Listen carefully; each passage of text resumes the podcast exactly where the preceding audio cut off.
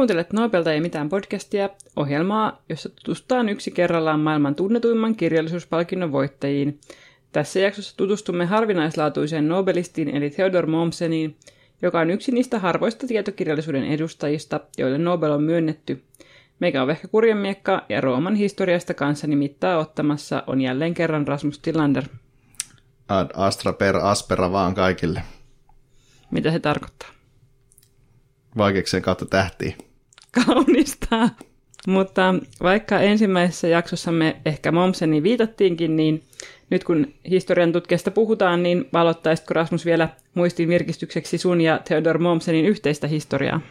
Kyllä. Tässä vaiheessa voi nimittäin myöntää, että mä lukin tätä jaksoa varten yhtään mitään. Että on sinänsä ensimmäinen, ensimmäinen laatuaan siinä määrin. Vehko toki onneksi hoiti sitten tämän sitten sangen kunniallisesti. Mutta niin kuin siinä ekassa jos sanoin, niin tämä ei ole mun ensimmäinen tämmöinen niin kuin rodeo siinä, että yrittäisi lukea kaikki, kaikkien novelistien teoksia, vaan yritin tätä joskus aikaisemmin, en muista minä vuonna, jotain ehkä viisi vuotta siitä on, neljä vuotta, jotain sellaista. 2017.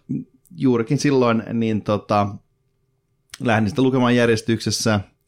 Prudhomme meni ihan hyvin, mutta sitten kyllä kalahti se metaforinen lukulapio kyllä kovaa Rooman tantereeseen, ja oli kyllä aivan hirveätä yrittää lukea sitä Momseenin Rooman historiaa, josta siis luin silloin ensimmäisen osan kyllä, ei hätää, olen lukenut jotain Momseenia, että en nyt ihan täysin mutuille, mutta ehkä lukijoille tämän jakson aikana valoittuu se, että miksi se projekti sitten kuihtui siihen, kun sain sen hyvin kivuliaasti luettua sitten loppuun sen Momseenin.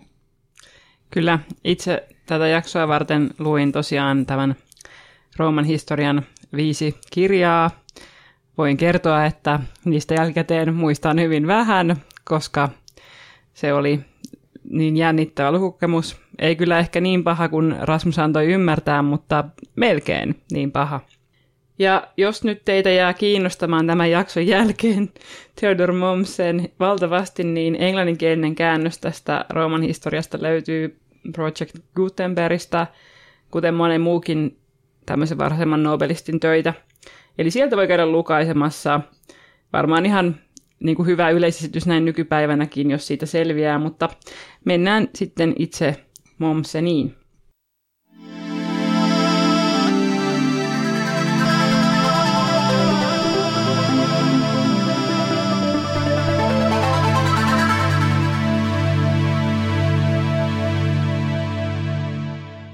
Theodor Mommsen syntyi Gardingissa vuonna 1817. Se kuului silloin Tanskaan ja kuoli vuonna 1903 eli vuoden Nobel-palkinnon saamisen jälkeen. Ja hän kasvoi Bad Oldeslowssa, joka muuten oli paikka, joka oli asutettu jo mesoliittisella kaudella ensimmäistä kertaa. Mieletöntä. Kyllä. Ja sitten voidaan jatkaa siihen jo, että Momsenin isä oli luterilainen pastori ja hän huolehti paljolti Momsenin kotiopetuksesta. Theodor aloittikin tämmöiset syvemmät opintonsa opiskelemalla kreikkaa ja latinaa, ja sitten hän jatkoi niiden pohjalta kielin yliopistoon, koska vaikka hän olisi halunnut Göttingenin yliopistoon, niin se oli liian kallis. Siellä kielissä Momsen opiskeli oikeustiedettä ja valmistui sitten roomalaisen lain tohtoriksi. Opintoaikana hänen asuntokumppaninsa oli muuten tuleva runoilija Theodor Storm, ja yhdessä hänen ja veljensä Tyko Momsenin kanssa Theodor julkaisi jopa runokirjan Liederbuch Dreyer Freunde. Tämän runohassuttelun jälkeen Momsen sai apurahan ja hän jatkoi sen turvin Italiaan ja Ranskaan tutkiakseen vanhoja roomalaisia käsikirjoituksia. Mutta sitten politiikka ja maailman tapahtumat iskivät väliin ja 1848 Momsen lähtee takaisin kotiseudulleen, eli tänne Schleswigin kreivikuntaan, jos hän on syntynyt, ja hän toimi sotakirjeenvaihtajana ensimmäisessä Schleswigin sodassa, jossa siis Preussi ja Tanska tappelivat nykyisin Saksan kuuluvasta Schleswig-Holsteinin alueesta. Saksalais syntyisenä Momseen tietty kannatti alueen liittämistä Preussiin. Muuttaa Saksa otti turpaan tuossa sodassa ja Momsenin piti sitten lähteä Schleswigistä. Ja hän siirtyi sitten oikeustieteen professoriksi Leipzigin yliopistoon, mutta ei kovin kauan ehtinyt professoroida ennen kuin päätyi taas väärälle puolelle poliittista kiistaa. Nimittäin Saksin kuningaskunnassa, joka se oli tuolla vielä kuningaskunta, jossa Leipzig sijaitsee, oli menossa tuolloin sangen hyvät mähinät. Siellä muun muassa sellaiset aktivistit kuin Mikhail Bakunin ja Richard Wagner yrittivät saada kuningas Fredrik Augustus toista allekirjoittamaan uuden perustuslain, missä he myös sitten vuonna 1849 onnistuivat.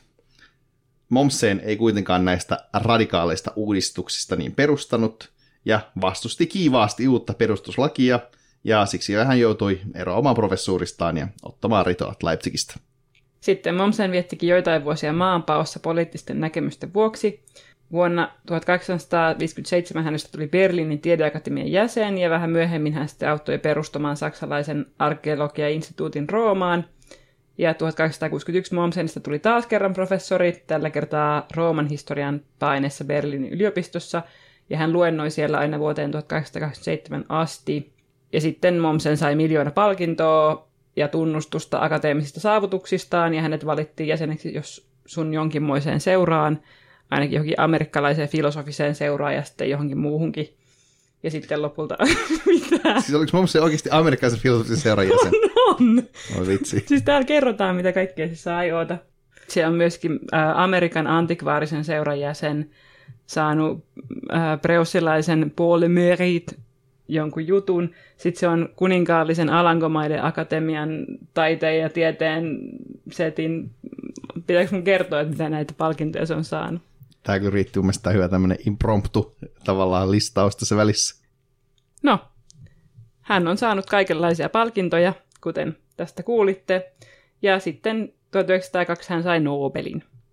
Välissä kerrottakoon kuitenkin, että Momsen oli vähällä kuolla tulipalossa vuonna 1880, kun hänen työhuoneessaan syttyi tulipalo, ja sitten kunnon tutkijana hän yritti sitten pelastaa siltä vanhoja käsikirjoituksia. Loppujen lopuksi Momsen piti ihan niin kuin estämällä estää palaamasta palavaan taloon. On tuommoisesti tuhoutu joitakin kallisarvoisia vanhoja käsikirjoituksia, mutta kyllä tämmöinen uhrautuvuisuus historian tutkijana saa kyllä vähän sydämen leikehtimään. Hyvä Theodor. Joo, jossain asiassa häntä pitää nyt sitten arvostaa. Ja jos jotain hänen henkilökohtaisesta elämästä myös kerrotaan, niin vaikka se, että hän heräsi joka aamu viideltä töihin, ja että hänellä oli vaimonsa kanssa 16 lasta, voidaan miettiä, että kuka ne lapset sitten kasvatti, kun Momsenilla oli kuitenkin aikamoinen meno näiden tieteellisten juttujensa kanssa. Mutta selvästi rakkaus historian tutkimukseen oli niin kuin suvussa verissä, sillä hänen lapsistaan lapsenlapsistaan useampi päätyi niin kuin tälle samalle alalle, ja muun muassa hänen vanhin tyttärensä Maria meni naimisiin Ulrich von Wilamowitz Möllendorfin kanssa, joka oli tämmöinen suuri antiikin tutkija. Ja sitten myöhemmin heidän lapsenlapsestaan Theodor Ernst Mommsenista tuli professori keskiajan historiassa Yhdysvalloissa, että kyllä näitä historian tutkijoita Mommsenin suvussa sitten riitti.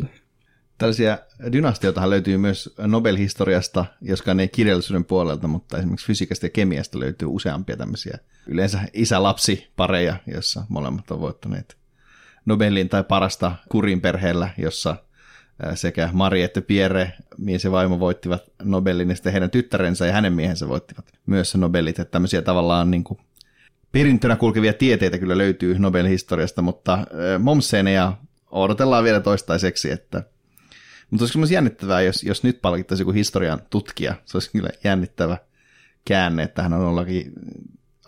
Nobel-palkinto olisi tavallaan voinut lähteä myös hyvin eri raiteille tässä kohtaa, kun palkittiin se. Tosiaan me kyllä osaisi nimetä yhtään suurta historian tutkijaa. Joku Erik Hobbes vaan ehkä. Niin, tai just joku ranskalainen Mark Bloch, joka on kuitenkin niin kuin ollut koko historian tutkimuksen niin semmoisia pioneereja siinä, että hän on määritellyt sen, että miksi historia on olennaista kirjoittanut siitä hyvin kaunokirjallisesti. Niin, se on. Se on jännittävää, miten tämä historiapuoli vähän niin kuin jäi, mutta filosofia tavallaan kantoi vähän pidempään, että sieltä valittiin kuitenkin useampi filosofi, mutta se on varmasti lähempänä kirjallisuutta. Mutta tältä tangentilta on hyvä siirtyä äh, siihen, että, että tähän niin kuin loppukanettiin tästä Momsenin elämästä, että vaikka hän niin kuin missään nimessä on mun lempinobelisti, niin ei käy ehkä kieltäminen sitä, että hän oli niin kuin akateemisesti tosi merkittävä tyyppi. Ja tästä kertoo esimerkiksi se, että elinaikanaan Momsen kirjoitti ja julkaisi yli 1500 tieteellistä tekstiä, ja sitten myös organisoi jäätävän määrän erilaisia tutkimusprojekteja ja, ja perusteli kaikenlaisia instituutteja ja mitä kaikki. Ihan vakuuttava tyyppi siinä määrin, että ei tämä nyt ihan täysin hatusta vedetty palkinto ole.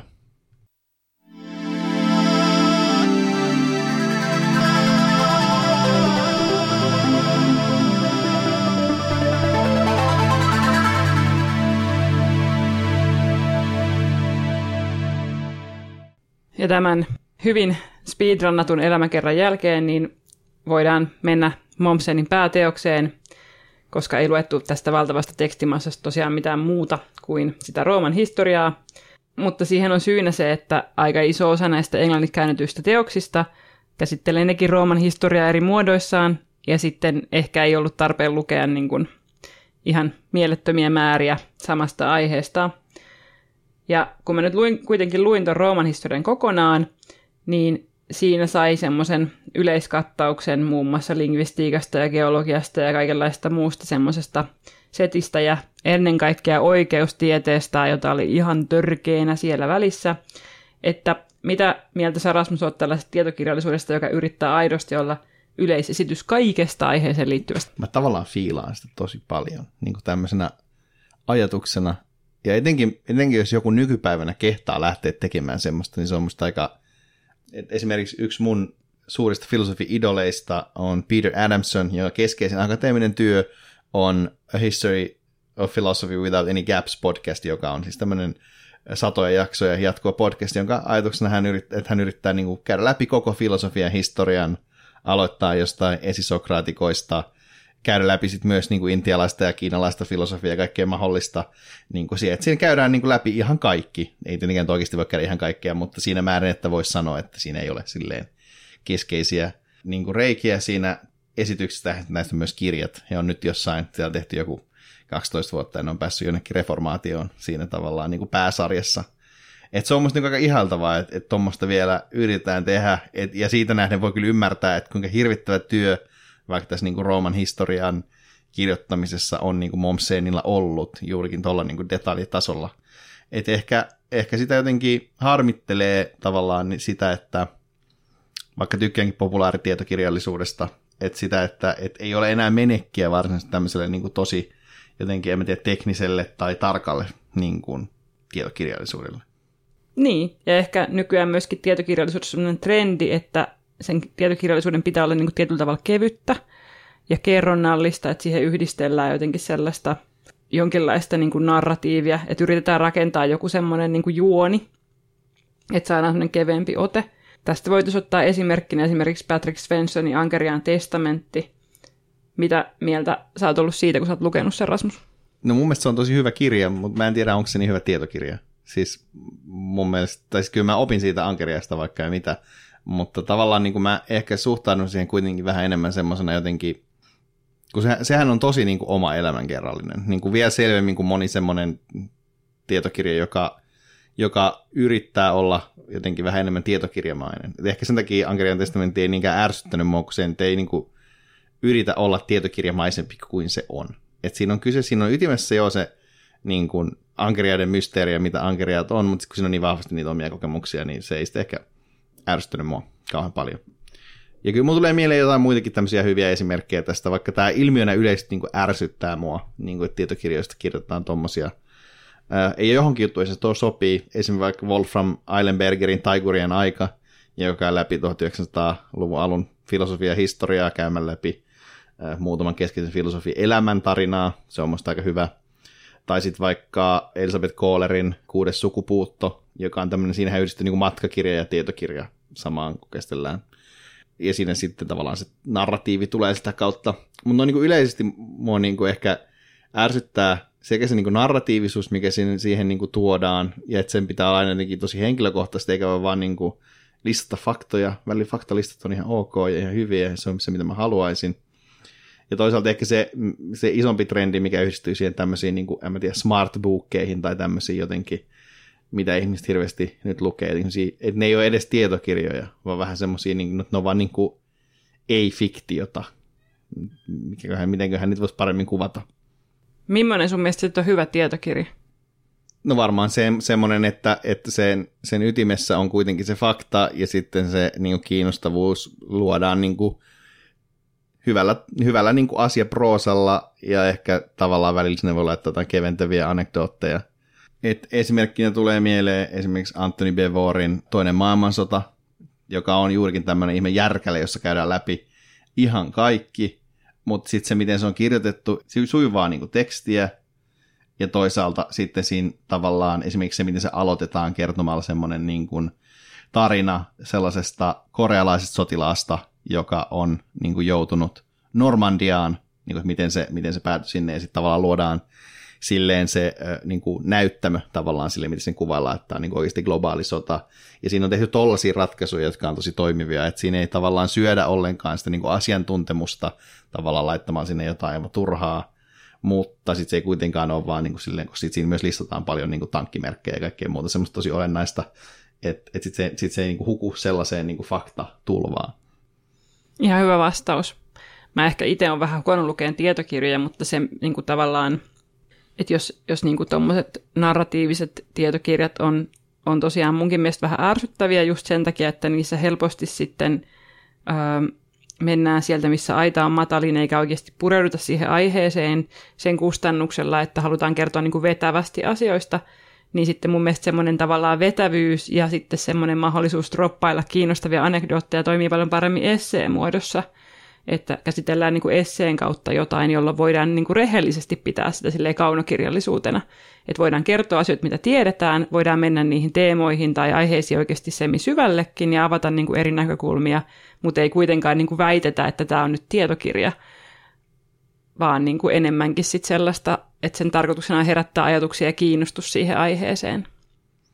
Niin, ja ehkä mä haluaisin olla jotenkin silleen myös kriittinen niin kuin lukijoille, että en pelkästään kirjoittajille, että, että ehkä musta tuntuu, että ennen vanhaa kesti vähän enemmän kuin tylsyyttä, mikä on niin kuin tietokirjallisuuden kohdalla usein tosi tärkeää, että voidaan käydä niitä niin kuin detaljeja ja nyansseja läpi, ja että tavallaan ei tarvitse tehdä yksinkertaistuksia niin paljon kuin voidaan oikeasti käydä vähän juurta jaksain läpi, että miten se Rooman oikeussysteemi nyt oikeasti toimii.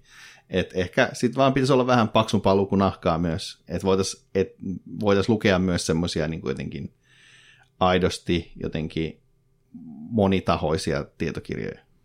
Mä odotan innolla, että sitten kun me tehdään meidän Bertrand Russell-jaksoa, niin sä luet sitten Brinkipia matematiikan, etkä sitä The Principles of Mathematicsia, mikä on siitä helpotettu versio. Tämä varmasti onnistuu hyvin. Äärimmäisen helposti.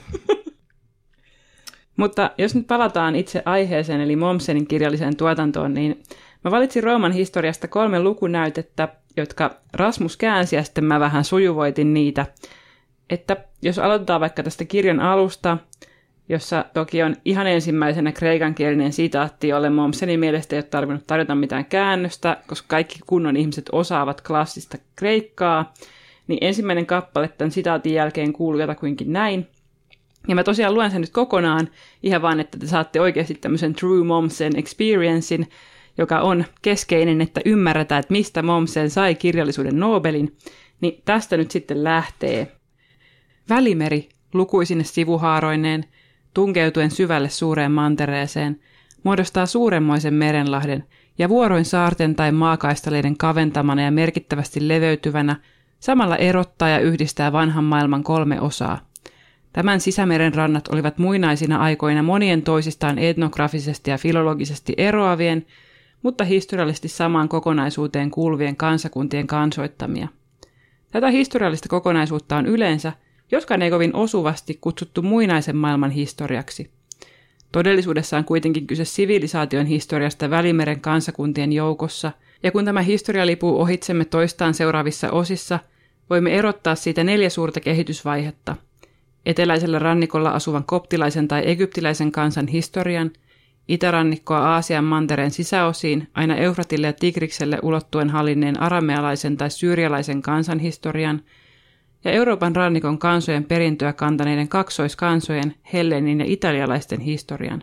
Jokainen näistä historioista liittyy varhaisemmissa vaiheissa muihin alueisiin ja toisiin historiallisen kehityksen sykleihin, mutta sitten jokainen niistä eriytyi omaksi polukseen. Ympäröivät vieraat tai jopa samasta juuresta peräisin olevat kansakunnat, berberit ja afrikkalaiset, arabit, persialaiset ja aasian intialaiset – Keltit ja Euroopan germaanit olivat monenlaisessa yhteydessä Välimeren rantoja asuttavien kansojen kanssa, mutta eivät vaikuttaneet näihin tai vaikuttuneet niistä sellaisella tavalla, että sillä olisi ollut määrittävä vaikutus minkään kansan kohtaloon.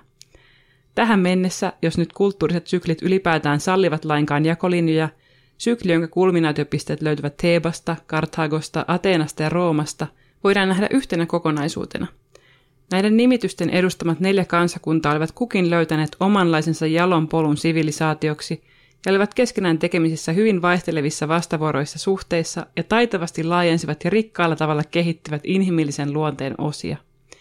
Hitaasti tämä sykli saatiin päätökseen.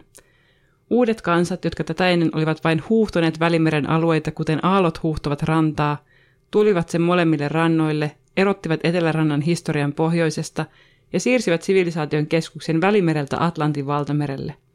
Jako muinaiseen ja moderniin historiaan ei siis ole puhdas vahinko, mutta ei myöskään ainoastaan kronologinen konventio.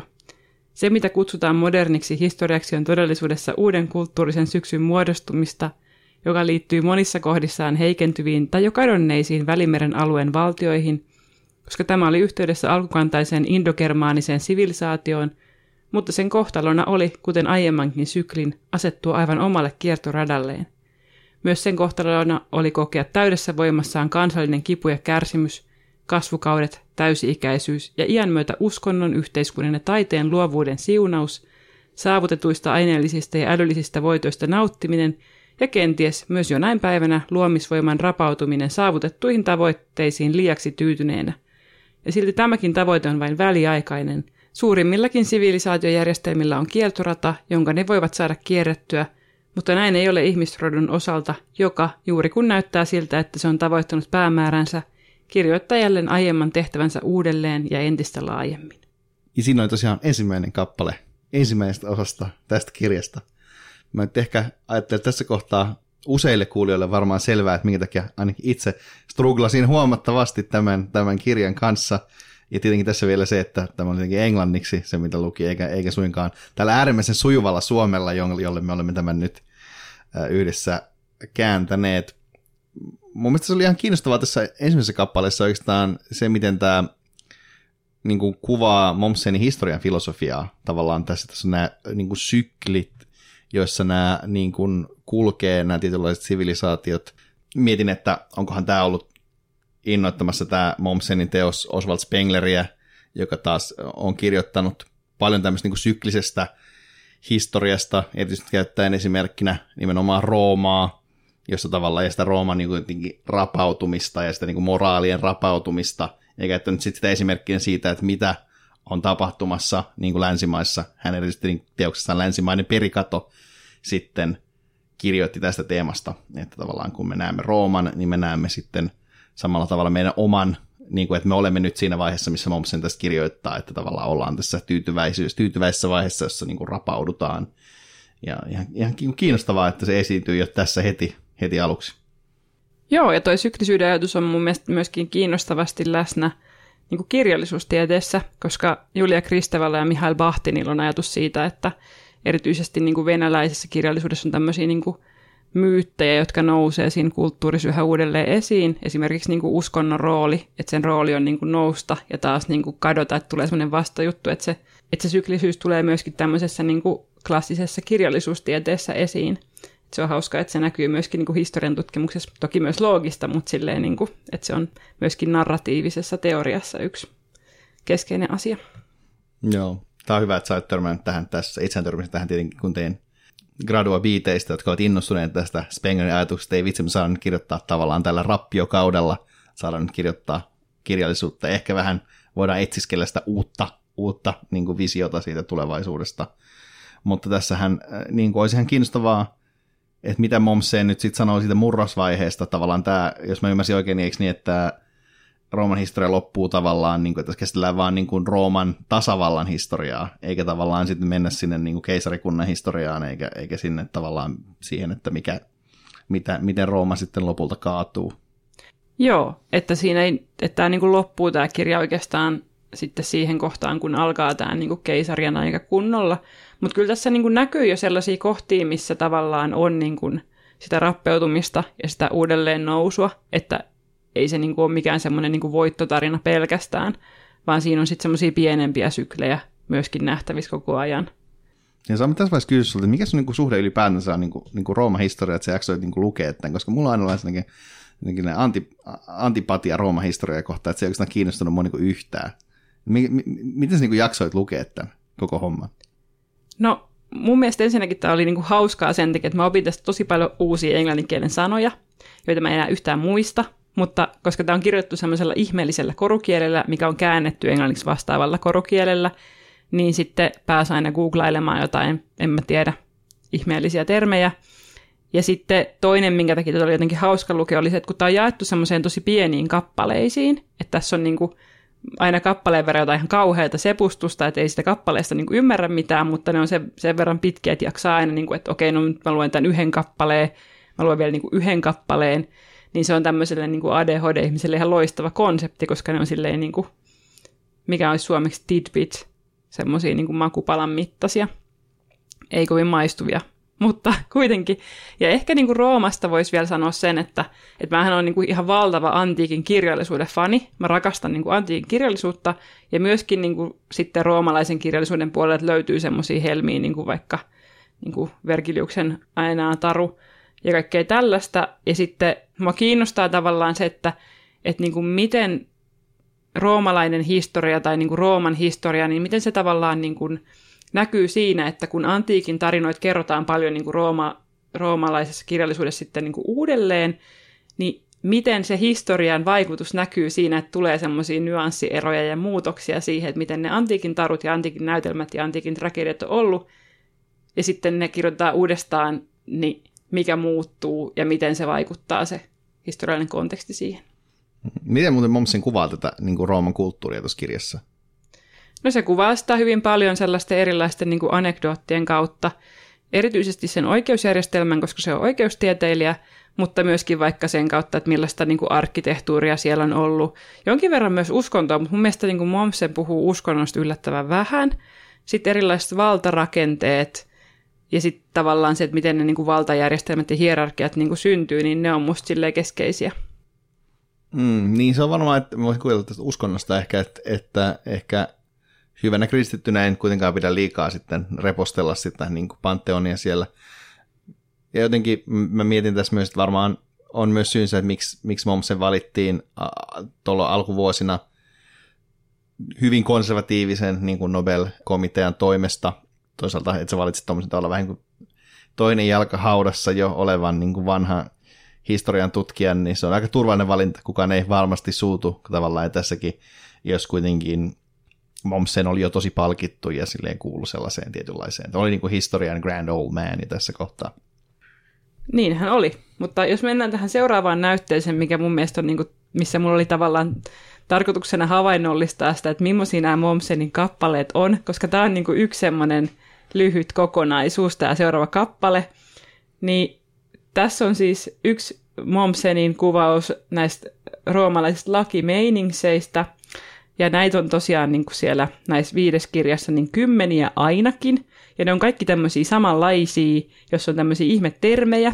Ja mä nyt luen tämän teille, niin pääsette taas nauttimaan tästä Momsenin upeasta kirjallisesta tykityksestä.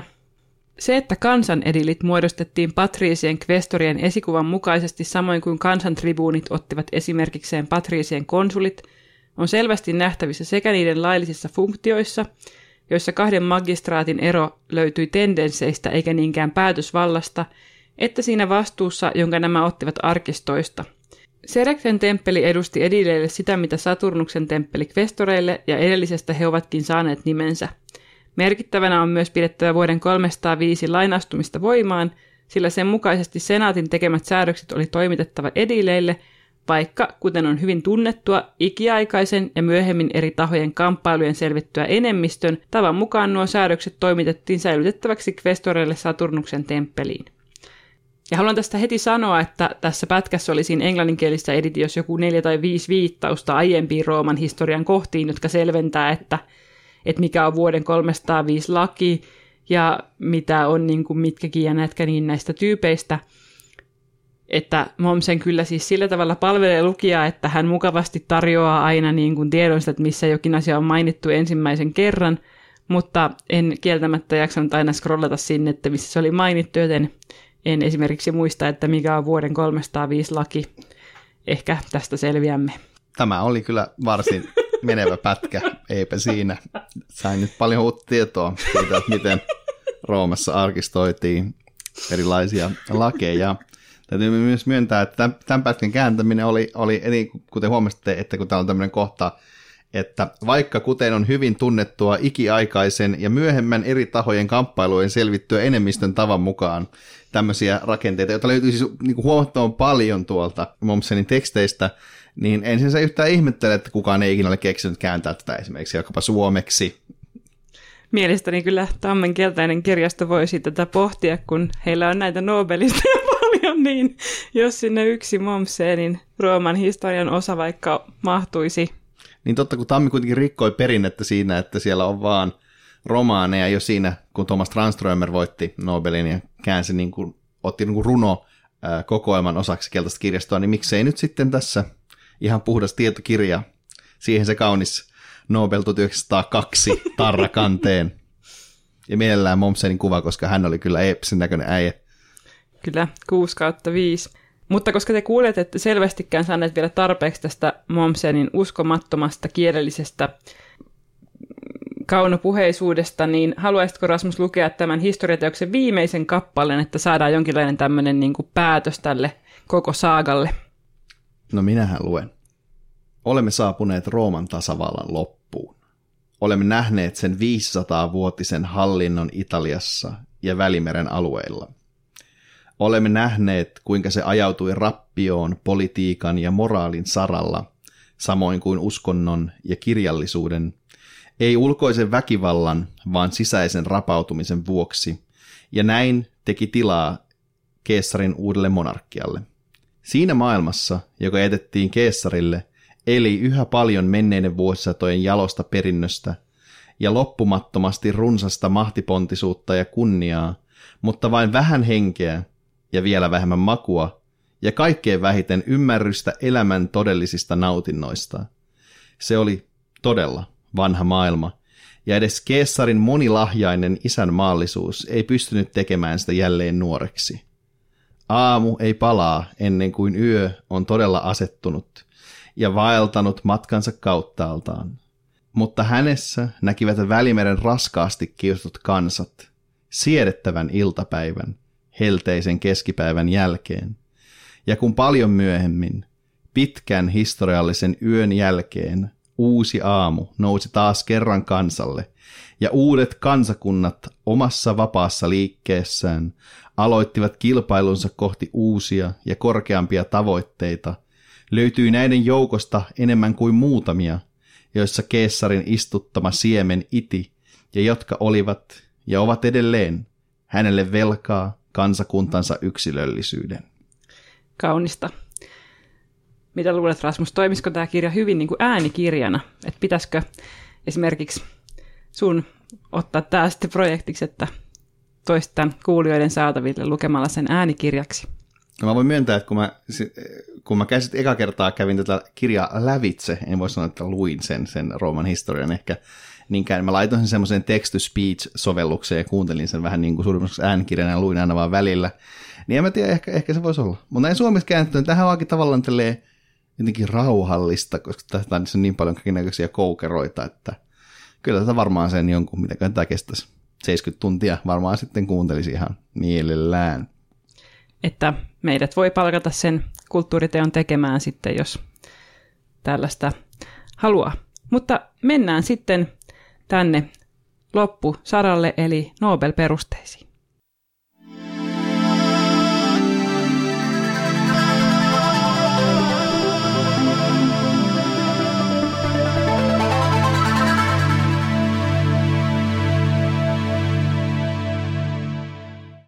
Ja nyt kun päästiin tänne asti, niin en oikeastaan edes tiedä, että mitä tästä pystyisin sanomaan, että voitko Rasmus ottaa vähän koppia tästä? No siis Momsen sai 1902 Nobelin, koska oli suurin historian kirjoituksen taidon elävistä mestareista, erityisesti huomioiden hänen monumentaalinen teoksensa Rooman historia. No tämä on varmasti ihan totta että jos katsoo tuota työmäärää ja noita saavutuksia, eli jotain 1500 tieteellistä tekstiä, niin ei varmaan käy kieltäminen, että hän käytti suuren osan elämästään just näihin hommiin, ja että Rooman historian tutkimus on niin kuin, varmasti ihan mielettömästi velkaa Momsenille. Että vaikka hänen tyylistään ja muusta ajattelisi mitä vaan, niin kyllä se ihan palkitsemisen arvosta oli, mutta se, että olisiko hänelle riittänyt kuitenkin nämä muut palkinnot, mitä hän sai, ja tarttiko hän oikeasti niin kuin niiden päälle vielä kirjallisuuden Nobelin, niin on sitten toinen kysymys.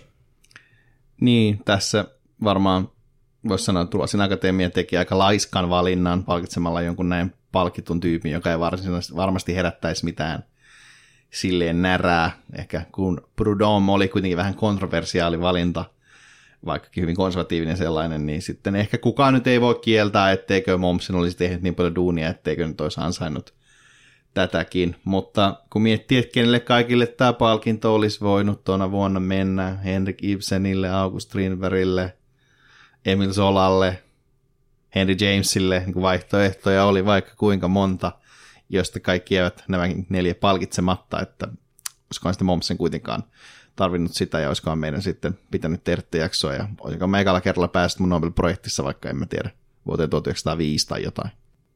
Ja ehkä voidaan vielä niin kuin anekdoottina kertoa, että kun Rasmus on tehnyt meille tämmöisen pyhän jaksojärjestyksen siitä, että missä järjestyksessä me käsitellään nämä kirjallisuuden nobelistit, niin siinä lukee jokaisen kohdalla, että onko, edustaako he proosaa vai draamaa vai lyriikkaa, ja sitten jotain niin semmoisia, joiden kohdalla lukee jännä, ja sitten Momsenin kohdalla lukee kärsimys, että tämä ehkä kertoo suhteestamme Momseniin. Jaksojärjestyksen pyhyys on kyllä hieman kärsinyt tässä, kun podcast on edennyt, me on tehty muutoksia sinne kyllä, mutta se on pysynyt alusta asti, että kun me jaettiin näitä jaksoja vähän sille etukäteen, että kumpi tekee mistäkin, niin se niin kuin, pysyi vahvasti vehkan värisenä tämä jakso, että minä en tähän käsikirjoitukseen koske. Ja se ehkä näkyy myöskin tässä käsikirjoituksessa tietyllä tavalla, että tässä ei ole semmoista suurta intohimoa äm, jotenkin Rooman historiaa kohtaan, mutta haluan silti lämpimästi suositella sitä kaikille, koska se on kuitenkin semmoinen kokemus, että sitten kun ne viisi kirjaa on lukenut, niin voi sanoa, että oikeasti tietää Rooman historiasta jotakin, ja että on lukenut 1900-luvun ehkä niin kuin perinpohjaisimman historiateoksen. Niin, ja siis kyllä mä ainakin haluaisin tämän, tässä niin kuin sanoa, että tämä on mielestäni kiinnostava niin kuin tällä jotenkin nimenomaan akateemisesti, mikä ehkä sopii Momseen, niin kuin perehtyä tämmöiseen niin vanhempaan tutkimukseen, että millaista se on ollut tavallaan – tuossa välissä, että se on musta kiinnostavaa. Ja ehkä tässä nyt pitää sanoa, että kun me on tästä puhuttu, niin ehkä mun viha Momsenia kohtaan on lientynyt. Siinä voi toki olla tämmöistä, että aika kultaa muistot, että ei se nyt ollutkaan niin hirveätä. Mutta tota, ihan, en, en ole niin vihainen Teodorille, että kyllä nyt saat pitää tämänkin prenikan. Ja sitten täytyy ehkä vielä todeta, että ilman Momsenia meillä ei välttämättä, välttämättä olisi tätä podcastia, koska jos sä olisit päässyt siinä sun projektissa loppuun, niin että sä olisi välttämättä niin kuin lähtenyt lukemaan näitä Nobelista ja enää niin kuin herra vuonna 2021. Totta, voisi Momsen ja lainatakseni sanoa, että tämä siis vaikutti merkittävällä tavalla kohtalooni tämä asia. Mm, ja oli aika syklistä, että sitten tällaisen rappion jälkeen, kun murruit, niin palattiin tähän uuteen alkuun ja sieltä noustiin. Mutta tässä ehkä saatiin nyt kuulla riittävästi Theodor Momsenista tämän podcastin puitteissa. Tämä oli Nobel tai ei mitään. Meille voi laittaa palautetta at Nobel Podcast Instagramissa. Kiitos, että kuuntelit.